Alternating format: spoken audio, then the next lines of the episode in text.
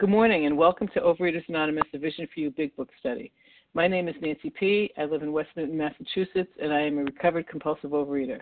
Today is Wednesday, December 8th, and we are reading, excuse me, from the Big Book, and we're at page 151, the third paragraph, beginning with Now and then a serious drinker, ending with He will wish for the end on page 152, reading just a single paragraph. Today's readers are Nancy T., Devora S., and Roz G. Tenzin P. is reading the 12 steps, and Christina L. is reading the 12 traditions. Sam S. is the newcomer greeter, and Chris G. is the host for the second hour. The reference number for Tuesday, December 7th, for the 7 a.m. is 18,199. That's 18199. Excuse me. And for the 10 a.m. is 18,200. 18200. Overeaters Anonymous is a fellowship of individuals who, through shared experience, strength, and hope, are recovering from compulsive overeating. We welcome everyone who wants to stop eating compulsively. There are no dues or fees for members. We are self supporting through our own contributions, neither soliciting nor accepting outside donations. OA is not affiliated with any public or private organization, political movement, ideology, or religious doctrine. We take no position on outside issues. Our primary purpose is to abstain from compulsive eating and compulsive food behaviors and to carry the message of recovery through the 12 steps of OA to those who still suffer. OA's fifth tradition states each group has but one primary purpose to carry its message to the compulsive overeater who still suffers. At a Vision for You Big Book study, our message is that people who suffer from compulsive overeating can recover through abstinence and the practice of the 12 steps and 12 traditions of Overeaters Anonymous. I will, not, I will now ask Tenzin P. to read the 12 steps. Mm, good morning, everyone. Tenzin P. checking in from New York City. Um, here are the steps we took, which are suggested as a program of recovery. One, we admitted we were powerless over food, that our lives had become unmanageable. Two, came to believe that a power greater than ourselves could restore us to sanity. Three, made a decision to turn our will and our lives over to the care of God as we understood Him. Four, made a searching and fearless moral inventory of ourselves.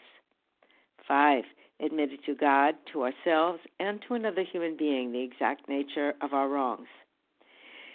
Six, we're entirely ready to have God remove all these defects of character. Seven, humbly asked Him to remove our shortcomings. 8. Made a list of all persons we had harmed and became willing to make amends to them all. 9. Made direct amends to such people wherever possible, except when to do so would injure them or others. 10. Continued to take personal inventory and when we were wrong, promptly admitted it. 11.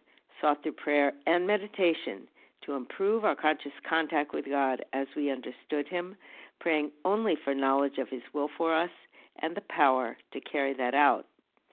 And 12, having had a spiritual awakening as the result of these steps, we tried to carry this message to compulsive overeaters and to practice these principles in all our affairs. Thank you very much. Wishing everyone a blessed day.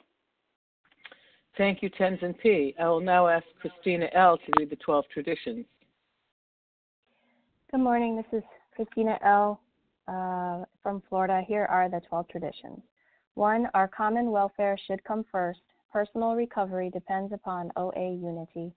Two, for our group purpose, there is but one ultimate authority, a loving God as he may express himself in our group conscience. Our leaders are but trusted servants, they do not govern. Three, the only requirement for OA membership is a desire to stop eating compulsively. 4. Each group should be autonomous except in matters affecting other groups or OA as a whole. 5. Each group has but one primary purpose to carry its message to the compulsive overeater who still suffers. 6. An OA group ought never endorse, finance, or lend the OA name to any related facility or outside enterprise, lest problems of money, property, and prestige divert us from our primary purpose. Seven, every OA group ought to be fully self supporting, declining outside contributions. Eight, Overeaters Anonymous should remain forever non professional, but our service centers may employ special workers. 9. OA as such ought never be organized, but we may create service boards or committees directly responsible to those they serve. 10. Overeaters Anonymous has no opinion on outside issues, hence the OA name ought never be drawn into public controversy. 11. Our public relations policy is based on attraction rather than promotion. We need always maintain personal anonymity at the level of press, radio, film, television, and other public media of communication. And 12. Anonymity is the spiritual foundation of all these traditions, ever reminding us to place principles before personalities. Thanks for letting me do service. Have a great day. Thank you, Christina L. How our meeting works. Our meeting focuses on the directions for recovery described in the Big Book of Alcoholics Anonymous. We read a paragraph or two from the literature, then stop and share on what was read. Anyone can share, but we ask that you keep your sharing to the topic and literature we are discussing, and that you keep your share to approximately three minutes. Singleness of purpose reminds us to identify as compulsive overeaters only. Our abstinence requirement for moderators is one year and for readers is six months. There is no abstinence requirement for sharing on topic. This meeting does request that your sharing be directly, re- directly linked to what was read. we are sharing what the directions in the Big Book mean to us. To share, press star 1 to unmute. Once you are done sharing, let us know by saying pass, then press star 1 to mute your phone. In order to have a quiet meeting, everyone's phone except the speaker should be muted.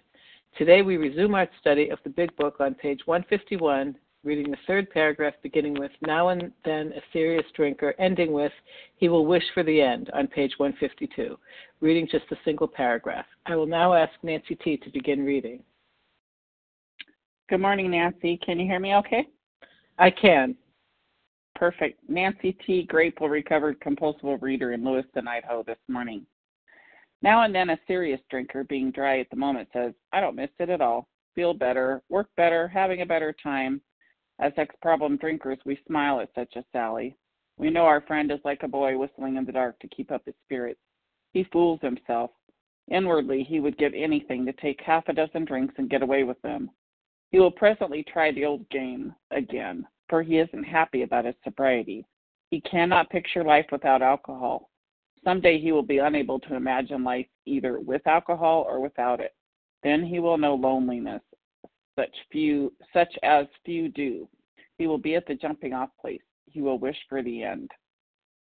Wow, there's a lot in here. Um, as as I started reading, I realized they're talking about the type three here in the big book, the real alcoholic or compulsive reader for our discussion. Um, they're not talking about a moderate or a hard eater here, and we know that because of how the description that comes later. So they're talking about the real the real McCoy here. Um, and you know when um, when I heard that he's saying I don't miss it all, feel better, work better, having a good time, I thought if that was me uh, talking the talk, but not walking the walk. So I would show up with a smile on my face, I'm doing great, but really inside, I haven't had that inward change yet. I haven't had that spiritual experience that brings me the true freedom, which is in my head, because that's where the main problem lies for me. So I'm still miserable, but I'm just kind of uh, faking it until I make it, but I'm not doing the work in order to make it. Um, it's uh, I like um, when it said inwardly you would give anything to take half a dozen drinks and get away with them because I used to think I you know my biggest desire was to be a normal eater. Well, that's not how normal eaters act. You know, what I really wanted was to be able to eat what I want when I want, how much I want without consequences, right? Because I'm one of those that got up to 372 pounds. My consequences were very evident to everybody. I could not hide my disease. And you know, when the big book says that um, what we want most is to be able to control and enjoy our our eating, when I'm controlling my eating, I'm certainly not enjoying it, and when I'm enjoying it, I'm certainly not controlling it. So it's this hellish place that you find yourself in, and it describes that at the end of this paragraph. He cannot picture life without alcohol. Someday he'll be able unable to imagine it with or without. And that's where I am. When I'm in the food, I'm miserable. When I'm out of the food, I'm miserable and that's because I'm just on a diet. I haven't had the spiritual inward change deep down within me that brings me the true freedom. And so I, you know, I don't know the truth from the false. I'm just miserable with or without it. He will be at the jumping off place. He will know loneliness such as few do. He will wish for a end. That's exactly that point of desperation. What the hell am I going to do? And I don't know what to do. I do because I have people pointing out to me exactly what I need to do, the steps, although it doesn't seem um, like it's I'm like, how is that going to work? But I get to that place of desperation to where I'm like, okay, Uncle, I'll try it. Thank you, God, that I was willing to try it. I had to try it more than once. I didn't get it totally the first time or the second time or even the third time. But I knew that this is where the answers lie because when I read this book, it tells me exactly who and what I am, and I can relate because I've lived it. So I'm grateful for the instructions in the book, and I'm Gentle also reminder. grateful for each and thanks, Nancy. And I'm also grateful for each and every one of you that have supported me all along the way. With that, I'll pass. Thank you. Thank you so much, Nancy T. Okay. Although we value your experience, we ask that you limit your share to every third day so that others may share their experience too. So, who would like to share on the paragraph that was just written? And um, if you have Nessa- shared Nessa in the last, R. just a minute, just a minute. If you have shared in the last two days, that means Monday or Tuesday, we ask that you step back and let somebody else share. So, who would like to share? Victoria Nessa R. Christina J. Christina J. Victoria L. Victoria. Anybody else? Did you get Nessa no. R? Phil M. Anne M. Did you get Nessa R? Nessa. Hope B. Hope. Okay. Did you get Reva P? Riva. Okay. All right. So we'll stop there. Uh, here's the lineup: Christina J, Victoria L, Phil M, Anne M, Nessa R, Hope. You'll have to give me your last initial, and Riva P. Okay, Christina J, go right ahead.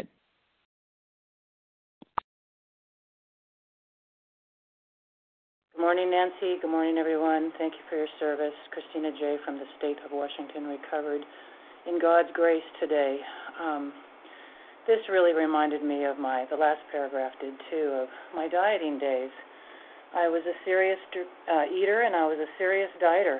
And every time I'd be on a diet, I'd feel great. You know, first two weeks especially, you know, and um, having a better time. I was going to get into those clothes I always wanted to wear. Um, and I didn't really want to eat all my crap, but I was dreaming of the day when I could have one or two. But I noticed when I got away from sugar, I didn't want it. I didn't want it anymore. You know, the allergy was down in those dieting days. But um, one time I went on OptiFast. I went on OptiFast three times, and that's that starvation routine, 400 calories a day. and the week, the first weekend, my husband would go to work at 3:30, and my feelings were coming up. I'd never felt this before in my life because I always stayed busy, you know. I was either eating on a diet or shopping or staying busy, never facing what was really going on deep inside of me. He left for work, and I was overwhelmed. I went and laid on the bed and I wept from the deepest parts of myself because I realized I was lonely. I was in a relationship that wasn't physical, wasn't emotional, wasn't spiritual. There was no conversations hardly. I was lonely, and I had nobody to reach out to. This dieting program I was on, they didn't recommend we call each other and support one another. I didn't know what to do. The food wasn't an option because I wanted to be a good girl on this diet and I wanted to lose weight. I didn't know how I was going to make it. The only way I made it through that afternoon was extreme white knuckling. I knew loneliness, as it talks about here, as few do. I had no idea that I'd been so lonely inside myself for so long. I never wished for an end, but I I didn't know what to do, and it went on like that throughout my life. And I really think that I was just a serious eater, never admitting that I had a problem until 2020, July 2020, because I would always relapse. I could fix my problem, you see. I could always get back on, and that's just the BS of the disease voice in our heads. We can't get back on. we're, never going to get back on until we take that step one fully, fully admitting we're powerless over that first bite. The first bite, not the binges and the and the extreme eating, but the first bite is what we're powerless over that takes us to all that. So if you're out there and you're struggling, uh, I always say this: get in here and get going because the program, the loneliness goes away. The loneliness goes away, and you have fellows, and you have a food plan, and you have the steps and the tools, and you can make it through life without this damn disease. Thank you for letting me share. Thank you, Christina L. Victoria L., you're up. Christina J., I mean, Victoria L., you're up. Good morning, everyone. I'm Victoria L., and I am a compulsive eater. Haven't shared on the line in probably months, I would guess. You know, I've been around OA since February of 2012 and another program for almost 20 years. And um, I haven't had that spiritual experience yet. And it's confounding to me. Everything that the speaker read this morning and everything the speaker shared is the exact place that I'm in. And, um, you know, this disease just brings me to my knees. And it's not for lack of trying. Um, maybe it's lack of surrender. Um, you know, there's a great um, speaker share on compliance versus surrender, something like that. I might just be in compliance. I know the sayings. I'm a very intelligent person, you know, let go or get dragged. Um, I've worked the steps multiple times. I have a sponsor I work with actively. I reach out, I call other people, I do prayer and meditation. Um, but the food still calls to me. And I just keep relapsing over and over and over and over again. And I'll call people, and some people will talk to me with compassion and understanding and share their experience. Um, some people will pepper me with questions in the third degree and ask whether I'm lying about my food that I commit. And I don't have the answers to any of that all I know is that this is a extremely powerful disease, and there can be people like me who listen to the phone bridge every day and do the majority of what's shared, who read the big book, who read the big book, and for some reason um, the program's still not coming to them. And I and I share that because we hear a lot of um, hope on these lines and the strength of the program, but I don't really often hear about the people who are still struggling in the disease despite having stuck around. And the amazing thing about it is that I've never left. You know, December or January or February 2022 is going to be 10 years of being an Overeaters Anonymous without ever getting more than six, nine months of abstinence. So, you know, Christmas is coming up. We've got the trifecta holiday season that we're in in the middle right now. And I call it family neurosis season and my disease always finds a reason to eat. You know, the scale doesn't say what I want to, or the clothes don't fit the way I want to, or there's an emotional issue with stress at work, and um, you know, I'll think it through. I'll beg and I'll plead with God, please don't let me take this non-abstinent bite, and then something always leads me back to the food. So I'm just sharing that honestly because I figure if I don't get on my knees and surrender and be uh, brutally honest about where I'm at, I'm never going to get this program. Gentle reminder. And, uh, thank you.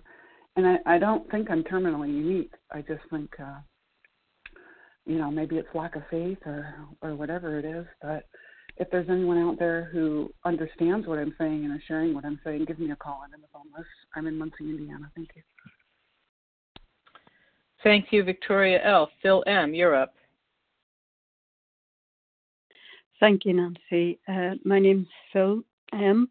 I'm a gratefully recovered compulsive overeater from Northern Ireland. And um, what really spoke to me about this was um, he will presently try the old game again, for he isn't happy about his sobriety. Um, fairly early on program, you know, I I just couldn't picture life without al- well, not life without alcohol, life without sugar, life without chocolate. I had no idea who I would be or what I would be. I thought I would be like really boring.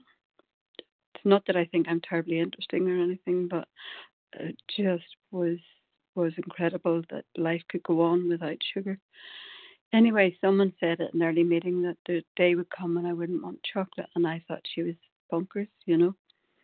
Um, but then it did happen, and it was a miracle. I just, you know, it was sitting in front of me. It might have been cardboard, and I couldn't wait to go to the next meeting and, you know, share how this amazing thing had happened, and um, it was pretty incredible.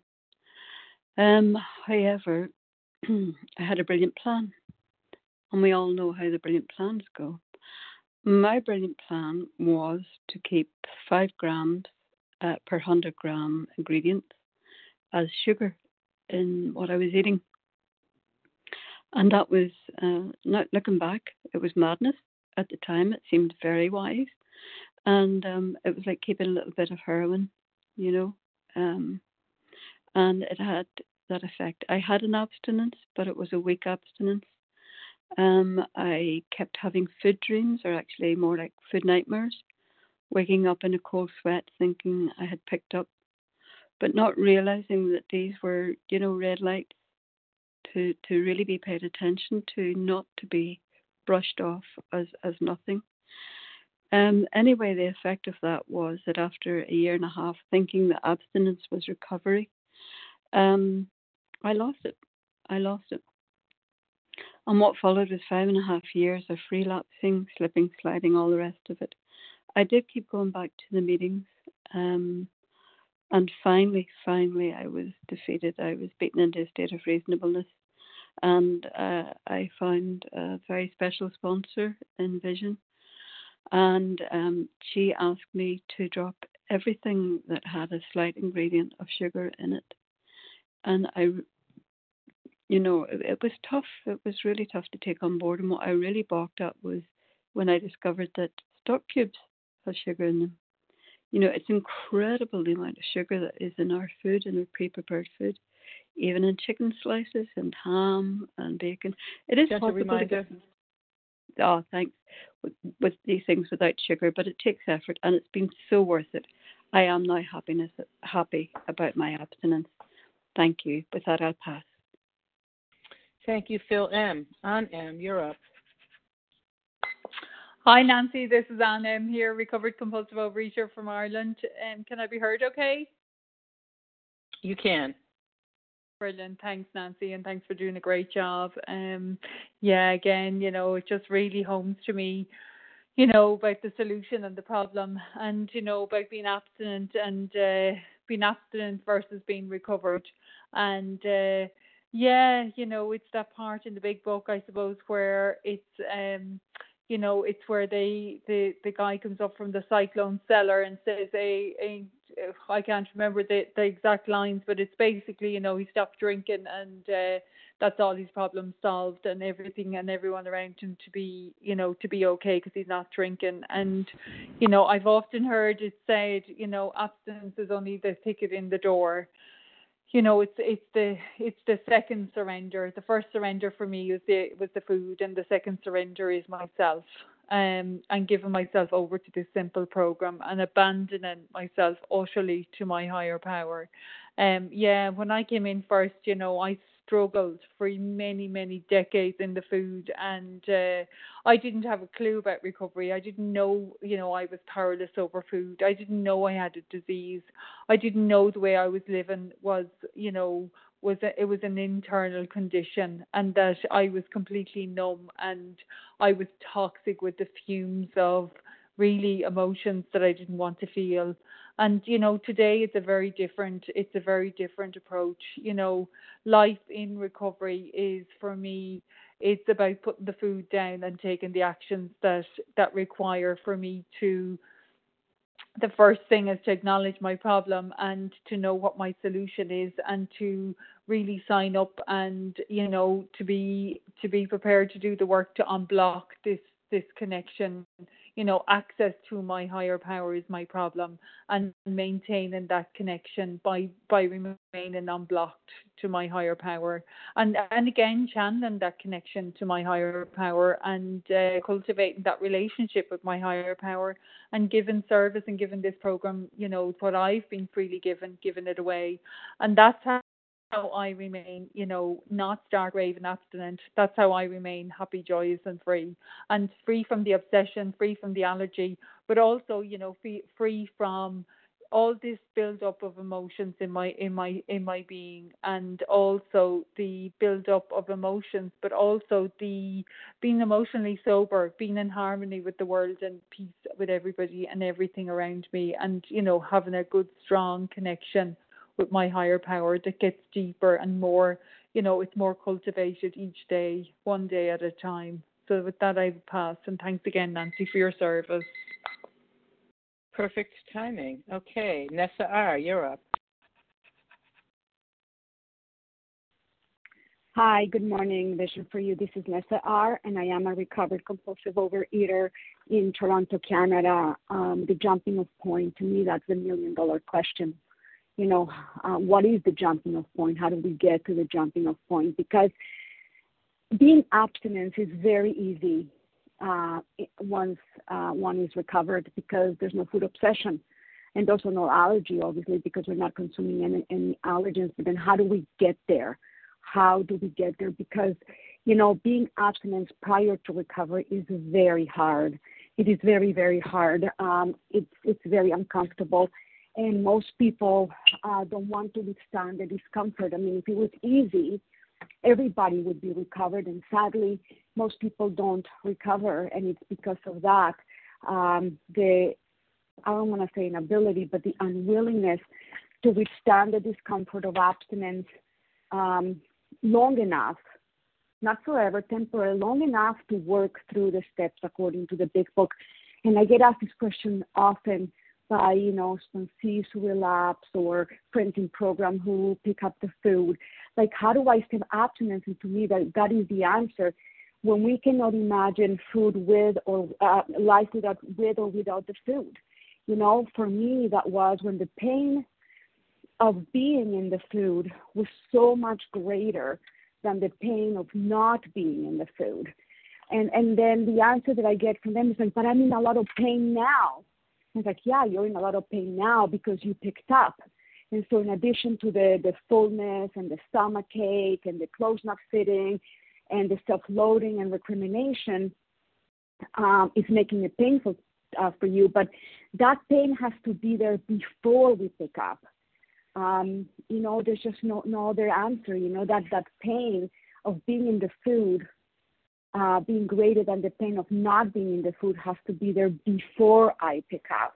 And it's, you know, to me, it was a great amount of pain. You know, like I, I came into the rooms. I was uh, 37. Um, I stayed in the rooms till I was 46 for nine years, and I didn't reach that point for nine years. Um, by the grace of God, I did. Um, and it was a specific event that brought on that pain Um, which is actually not even related to the food. It was seeing somebody who had a similar life to me, to my own, that was imperfect and painful at times, that was happy, joyous, and free despite all her challenges. And that just, just like brought my pain to a new level. I really wanted what I ha- what she had, and I saw for the first time in my life, in front of my face, that it was possible and so for me, I, I started wanting that recovery. I wanted what she had more than I wanted the food. Just a reminder. The pain was, thank you, was just at a, at a whole new level, but it has to be before we pick up.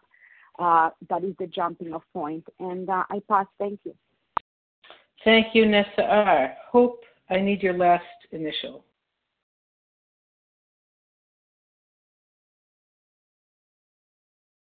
I'm Hope B from California. Um, V or B? B as in Baker. Okay, Hope, go right ahead.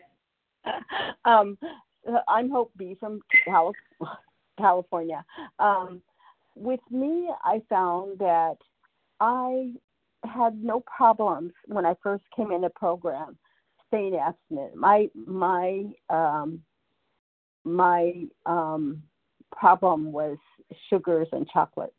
You know, and so when I first came in, I had no problems with staying away from sugars and chocolates, even though there were times that it was like I would wonder, you know, how is it I'm going to make it um, without having sugars and chocolates? And my sponsor was really good about saying, okay, just for today, you can do this, you know, and, and that would help me immensely, you know, by knowing just for the day I could not have sugar and chocolate. Um, when COVID hit, um, I lost my sponsor and I lost my abstinence at, at that point. Um, and um, I went crazy, you know, just crazy on eating um, sugars and chocolates, you know, chocolatey desserts. And what was really bad about it was I'm diabetic as well, you know, um, which led to be in the hospital with a blood sugar of 470. Um, I got a new sponsor, and my new sponsor was very rigid um, and very controlling, but I, it was good for me. However, it, it just didn't work. Um, what I needed was somebody to teach me to be honest, you know, because I just wasn't honest. Yeah, I wasn't honest with the fact that I was lying about the foods I was eating. I was lying about a lot of things. Um, I was lying about the fact that yeah, I liked sugars and chocolates and I wanted to eat them. And, you know, not admitting that to myself was really difficult for me. Um, so I, I found a sponsor um, at a meeting and she talked about her abstinence being um, just being rigorously honest with herself um, and her sponsor. And it's like, sign me up. You know, I, I'm there. Um, and I've been working with that sponsor for quite a while. I've been abstinent for quite a while. You know, rigorously honest. Um, I'm food neutral now. It's really helpful, you know, because as far as I'm concerned, I tell too many lies to myself about the food being okay and it's okay to eat desserts, sugary desserts. Um, and for me, it's not okay. My diabetes, it doesn't work. Um, so I just really need to put down the food um, and and be, you know, um, be abstinent with. Gentle reminder. Okay, thank you. Okay, thank you, Hope B. Reva P., you're up. Good morning. This is Reva P., grateful, recovered, compulsive overeater in Toronto. This paragraph for me um, really reminds me the difference between being dry and being recovered. And I thought when I came in that I just had a food problem, that food was the problem. And I needed to use the people and the meetings and the support to just keep the food down. But this paragraph is such a great reminder. It shows me what it looks like if I try to treat compulsive overeating with abstinence only. And I for sure did that before I came into program. But you know what? I can easily slip into that mindset in program, thinking that I have a physical problem. So if I treat a spiritual problem with a physical solution, it will not work. Um, and when this business of you know whistling in the dark, that's like me saying, you know, I the ultimate would be to eat what I want when I want and never gain a pound. Um, and I'm like white knuckled, abstinent. Um, and getting to the place where I can't imagine uh, life sober with alcohol or without it. That reminds me when I got to the place where I couldn't get drunk enough the food just wasn't doing it for me. I couldn't get drunk enough on the food and I couldn't get abstinent. And for me, it had nothing to do with how much weight I had lost or gained, what was going on in my life, my emotions. It had to do with a spiritual bottom, a spiritual bottom where my spirit just cannot go on anymore. I can't live like this anymore. It doesn't matter all the externals. When I get to that spiritual bottom and I am in that stuck place, I can't live with the food, I can't live without it. That's the jumping off place. And that's the place where I am so desperate, I will do anything you tell me. Um, and you know, it's easy to rest on my laurels and easy to stay at, you know, whatever level I'm at, and it's a continuous constantly growing and developing my spiritual um, my spirit. Um, because if I rest on my laurels, I'm in that same place. And with that, I pass. Thank you, Reva P. Okay, before we take more names, I will just say that we're on page 151, the third paragraph, beginning with now and then, a serious drinker, ending with he will wish for the end, up on page 152. Reading just that single, commenting on just that single paragraph. Who would like to share, um, as long as you haven't shared on Monday or Tuesday of this week? Erin K. Erin K. Carmela G. Carmela G. Penny C. Penny. Sarah R. Sarah R. Dana P. Dana P.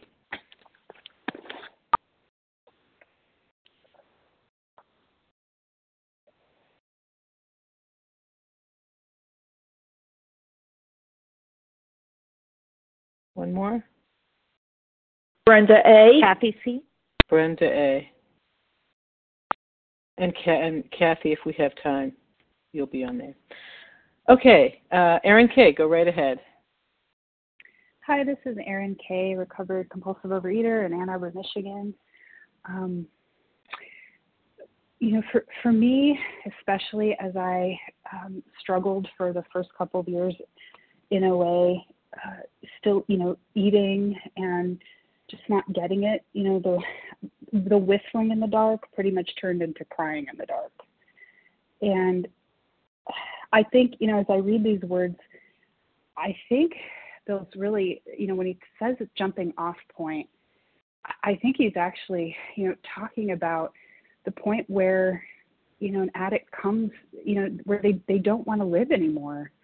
Um, and that, I came to that point. But I realized, you know, I wanted to live, but I just thought didn't want to live like I was living anymore. And you know, it, it did feel like standing on a precipice and looking down at a great height where I couldn't see the bottom. And what it took was, you know, for me to actually take my parachute off and just hurl myself off the cliff without the parachute of all the ways that I tried to control and enjoy, all of the ways in which I used self will to try to live my life. And I jumped without that parachute, and something caught me. And it was this fellowship and this force for good that I don't fully understand, but I try to stay connected with every day. And I really appreciate um, the person who shared earlier about about struggling. Um, because you know I may not be happy and joyous every moment, and I don't even even as you know somebody that calls myself recovered, I don't feel happy and joyous every moment, but I do feel free, you know, because I I feel like I I have a different way now when you know that the happy dissipates and the joy dissipates and i am finding even in this early recovery with the ups and downs it doesn't have to feel good at every moment. But I just, you know, I pick myself up, dust myself off, and figure out, okay, how can I deepen my surrender today? What can I do to get out of myself and help somebody else?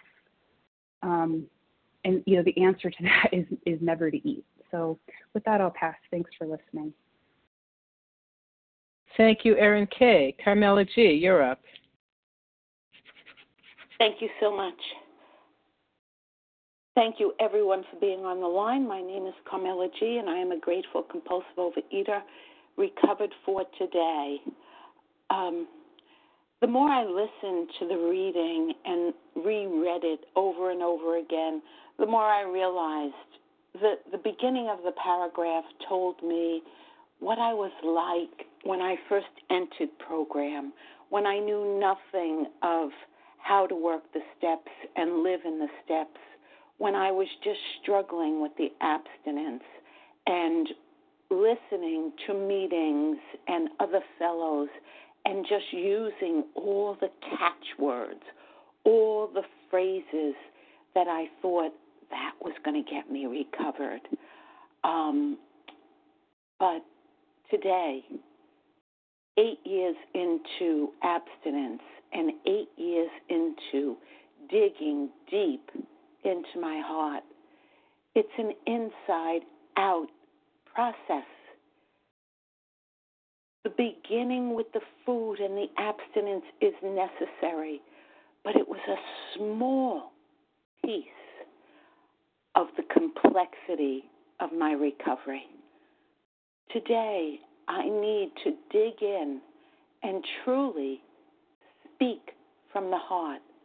And that is the only way that I can truly be free of this disease because each one of us are complex human beings with very similar personality defects. We call them bedevilments. We call we're addicts. And we live in a life with other people and other things happen.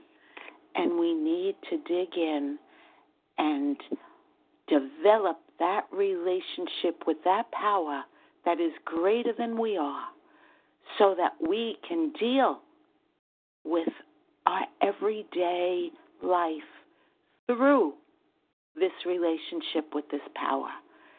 And that's how I found this paragraph today. It's not the catchphrases, it's what's within me and my connection and my relationship and my guidance by the power greater than I that I call God. And with that, I pass. Thank you. Thank, thank you, Carmela C. Uh, Carmela G. Rather, Penny C. You're up.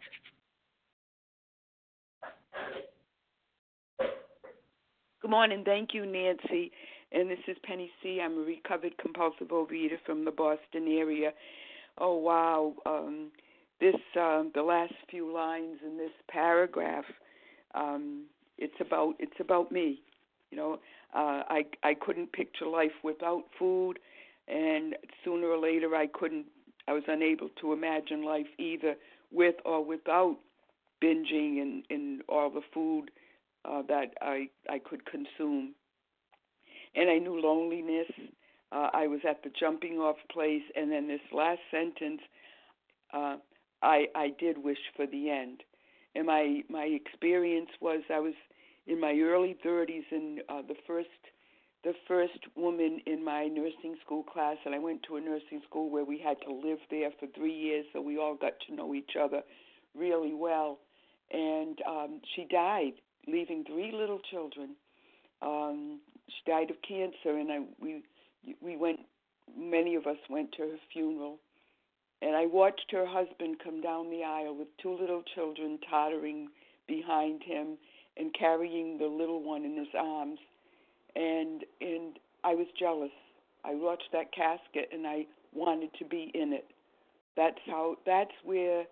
That's where the disease led me to that one of my lowest points ever. I had all the bedevilments, and life was just um, was just too hard. You know, I wanted I wanted to I wanted the end, but I always say, and it's true, I I I wanted to be dead, but I didn't want to be the one to kill me. And I prayed. I prayed to have some disease that would take me. It's just incom- incomprehensible to me that that was a good 10, 14 maybe, 14 years before I found OA. And God was always there taking care of me, even when I didn't know it. And I somehow I survived those next years till I got to OA and found out that I had a disease. And the people at that first meeting just embraced me, um, said, "Please come back." Um, told me told me that there was there was a solution, and it was in the big book. And that very week, I got a big book, and I've never stopped studying it. And I'm so grateful to everybody on this this meeting that helps me continue continue to remain in this kind of beautiful recovery. And uh, with that, I'll pass. Thank you. Thank you, Patty. Penny C. Sarah R. You're up. This is Dana P. Can I be heard? Sarah P. Sarah R. No, it's Sarah R. Sarah P can go. It's okay. We'll stay in. We'll stay in line. Sarah, do you want to share or not? Sure. Hey, everyone. Good morning. My name is Sarah R. This is such an awesome meeting. Um, I loved all the shares. Um, it's funny because you know they're talking about the concept of like a living dead, and um, I didn't even realize it at the time because like if you think about it, my main addiction is the addiction of more, and um, you know there's like I always wondered like how come the weight doesn't stay off, and I know like looking around I see so many people losing so much weight every day, but you know, I, I I'm understanding that it's this spirituality that this road of happy destiny can for me can only be achieved when there's something else. I can easily stop eating. I can easily lose half myself in like a few short months because it's just like human bodies are mathematical equations. Just cut out this. But I was never happy. I was, you know, any any event any holiday, any anything, right? It's always about the food, no matter what, and um, how much food or how much food I'm having or not having. When can I get the food? How terrible the food is. Any event, going out with friends. It's never about where anyone wants to go. It's always about like, well, what will Sarah eat? And that's really not a way to live. And um, my beautiful, my my beautiful life by living in program is the ability to be of service to others, the ability to, you know, go to Hanukkah parties and still be abstinent, but still be able to enjoy. I've never enjoyed a Hanukkah party because it was always about how much food I had or didn't have. So I feel like this paragraph, you know, encompasses so many things about my recovery, and and I it, it, it's like kind of tells me a bit about the promises about like where I get to be because I'm I'm doing this spiritual program. For a year and a half, I was in these rooms, but I was just sticking to my food plan because that's what I had to do. And, you know, I want to use the word terrified. I wasn't terrified of the food plan, but I was terrified what would happen if I would eat outside of my food plan, right? The concept of I don't want to tell, really, it was I don't want to tell people that I'm going to lose my abstinence. But now with my sponsor, it's all about it's just connecting spiritually every minute of every day and it's just it's it's a beautiful program so thank you all for being a part of it with me and with that i pass have a good day thank you sarah r dana p you're up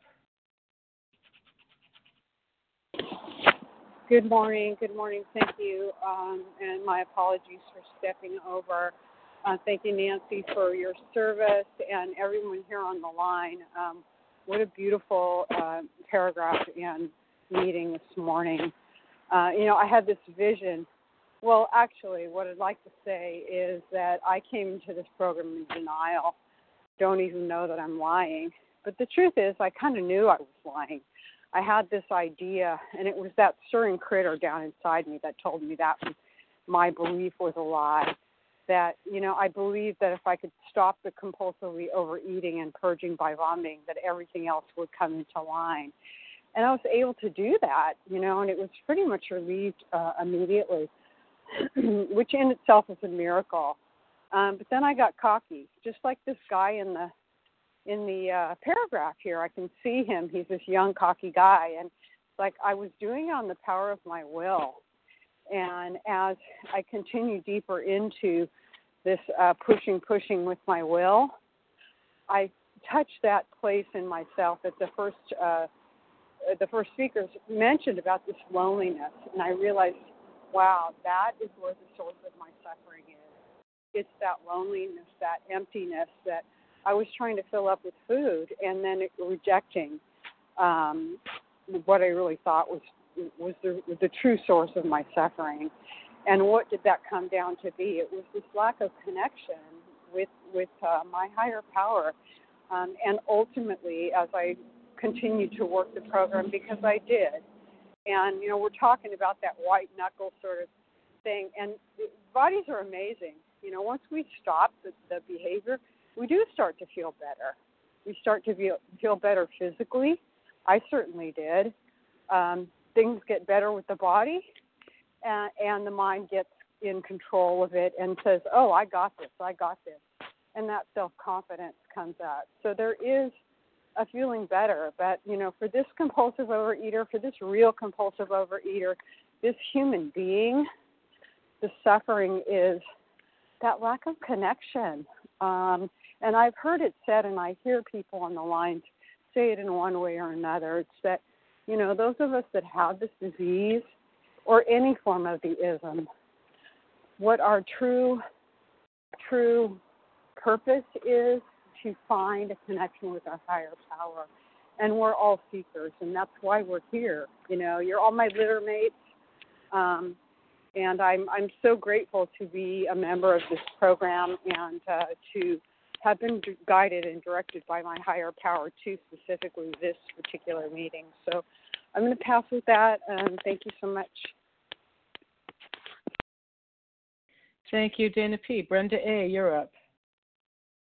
Um, actually, and Brenda, um, we have Yeah. five minutes left, so if we're going to take two, I got it. minute shares so that Kathy. Okay, good. Okay. Okay, good morning. Thank you all for your service. Thank you for all of my beautiful fellows who support me along with my higher power, who I call God. I am gratefully recovered one day at a time by the grace of God. And in reading this paragraph, it reminds me at my face to face meeting last night, we read the AA 12 and 12, step 12, in honor of December. And it speaks to, as most people were offended by initially, that most of us addicts are children. We've never grown up.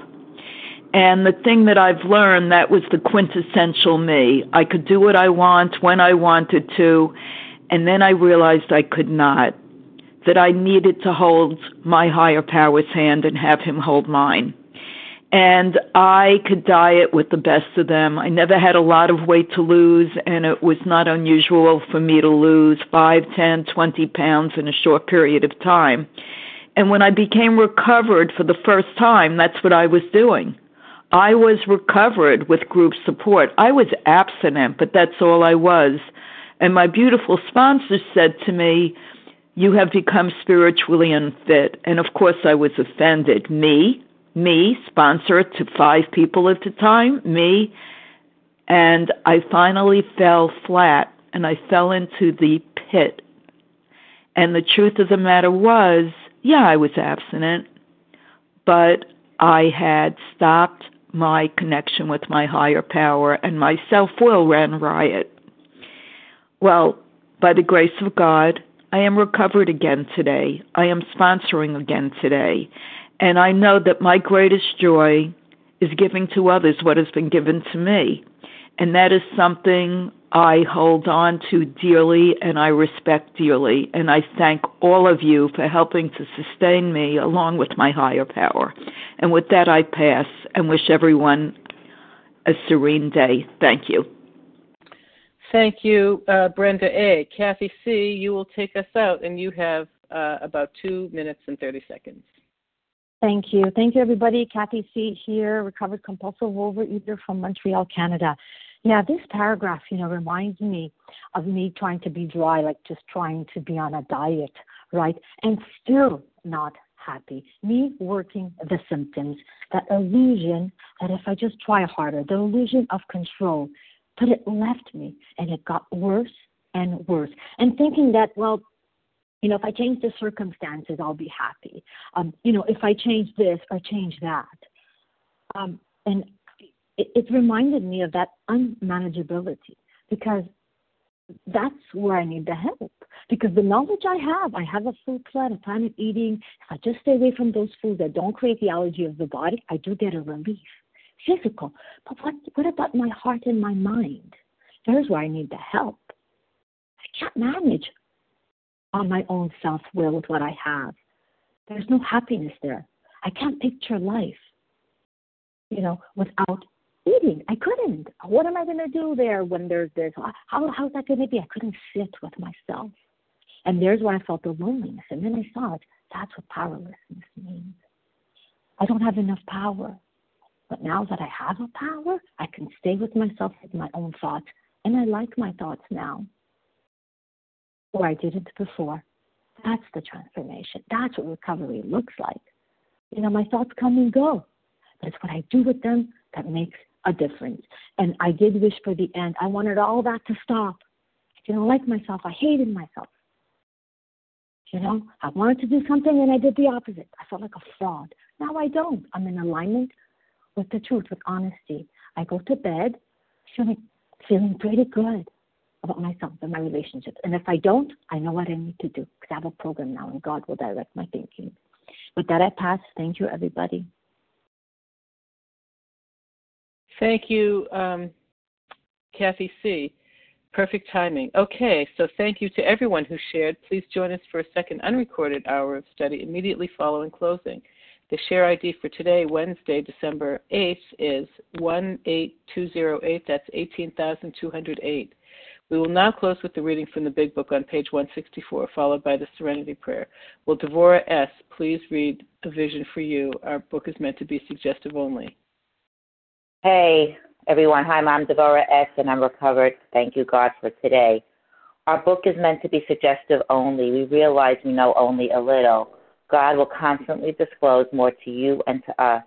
Ask Him in your morning meditation, morning meditation what you can do each day for the man who is still sick. The answers will come if your own house is in order. But obviously, you cannot transmit something you haven't got. See to it that your relationship with Him is right, and great events will come to pass for you and the countless others. This is the great fact for us. Abandon yourself to God as you understand God. Admit your faults to Him and to your fellows. Clear away the wreckage of your past. Give freely of what you find and join us.